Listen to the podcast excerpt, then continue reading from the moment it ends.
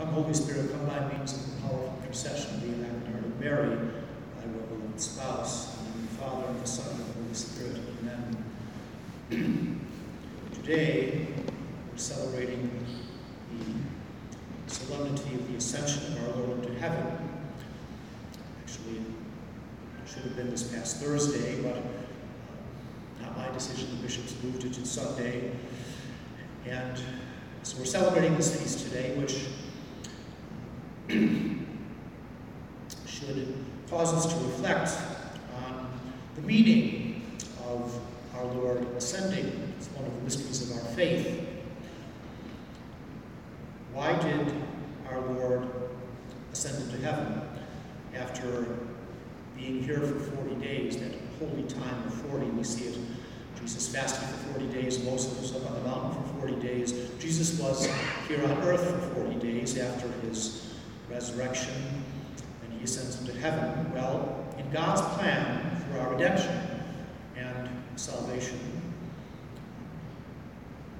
the Son was sent on a mission. The mission of the Son was to redeem. And he did redeem us, his suffering, death, and rising from the dead.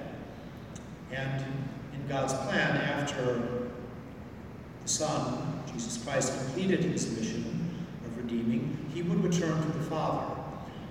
And the Father and the Son would then send the Holy Spirit. That is the Feast of Pentecost, which we celebrate next Sunday, 50 days after our Lord's resurrection, 10 days after his ascension into heaven. Jesus promised that the Holy Spirit would come to remind them of all that he had said to them and to lead them and guide them in the truth. And that is why we believe the Holy Spirit has been leading and guiding the church in the truth since Pentecost, which was really the birth date of the church. That's next week. Well, today our focus is on the Lord's ascension. And our catechism of the Catholic Church has a number of beautiful lines of teaching in regard to this event. It says, and I quote, Christ's resurrection, pardon me, Christ's ascension marks the definitive entrance of Jesus' humanity into God's heavenly domain. Just think about that. After Jesus ascends into heaven, there is a human nature now within the inner life of the Trinity for eternity. There is a human heart, the heart of Christ, living and beating within his human body for all eternity. This is the great mystery of the incarnation, which now is part of the mystery of the Trinity as well. And Jesus is the first to enter heaven with a human nature, which gives us hope to enter ourselves. That definite hope is not only our souls will get to heaven, but our bodies will as well. When will our bodies get to heaven? That last day of the earth um, is marked and Christ comes again and the resurrection of the dead takes place. Hopefully we will be counted among, numbered among those sheep at Christ's right hand. We will share eternal glory bodily in the kingdom. And well, the Catechism says, appropriately, Jesus Christ, the head of the church, which is his mystical body, precedes us into the Father's glorious kingdom, so that we, the members of his body, may live in the hope of one day being with him forever. We look forward in hope, by virtue of hope, to be raised on the last day, enjoying eternal life bodily. What does Jesus now do that he has ascended into heaven? Well, drawing from Scripture, catechism teaches, and we profess in our creed, you noticed it, if you haven't, okay? Jesus is seated at the right hand of the Father. From thence he shall come to judge the living and the dead. To be seated at God's right hand, of course, is symbolic language. God is the pure spirit. God has no hands, but uh, this is symbolic of the fact that by the Father's right hand we understand the glory and honor of Christ's divinity and his glorified humanity as the Son of God. And he is seated bodily after he became man, after his flesh was glorified. He is, he is there ruling with the Father.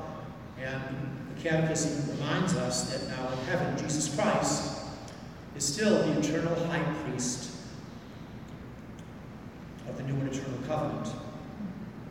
And I'll quote now, he appears in the presence of God on our behalf.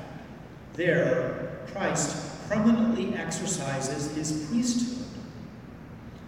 I don't think we think about that enough. He permanently exercises his priesthood before the Father right now. Always standing before the Father, as St. Paul tells us in the Epistle to the Hebrews, the wounds on his hands, his feet, his side, making intercession for us by presenting the merits of his suffering and death to the Father in the Spirit.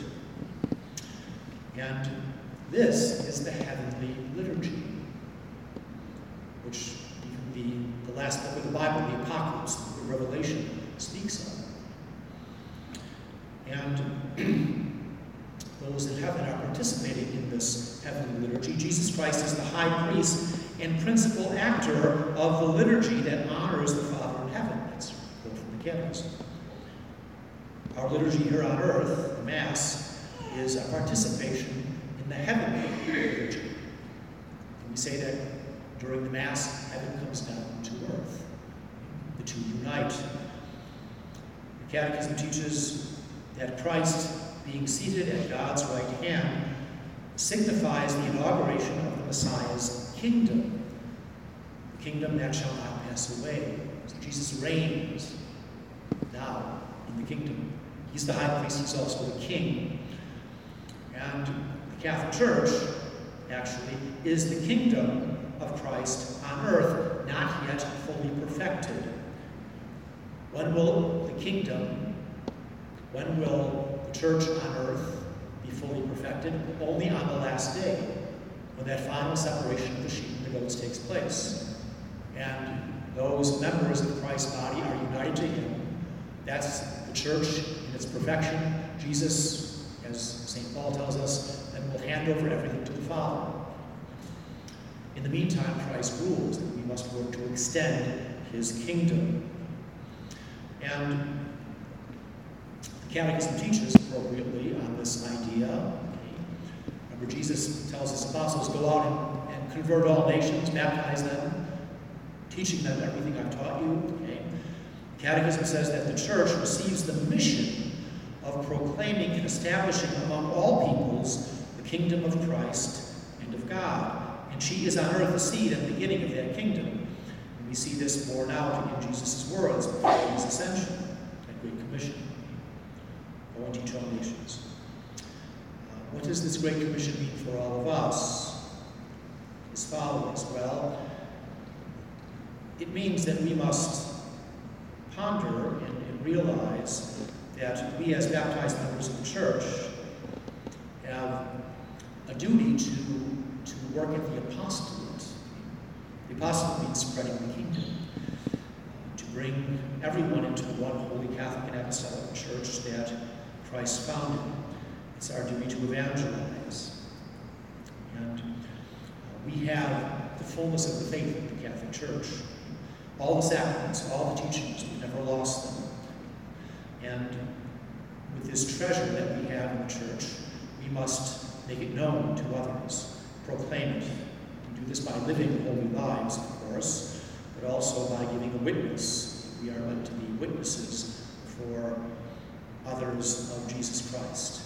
Let us, on this glorious feast of the Ascension that we celebrate today, the external celebration of it, as it's called in the extraordinary form, let us pray that we may be strengthened by the Eucharist that we celebrate and if so disposed receive today, so that we may be good workers in that apostolate with that hope of eternal life, of sharing bodily and bodies glorified, that glory in the kingdom with Jesus, Our Lady, all the angels and saints. In the name of the Father, and of the Son, and of the Holy Spirit.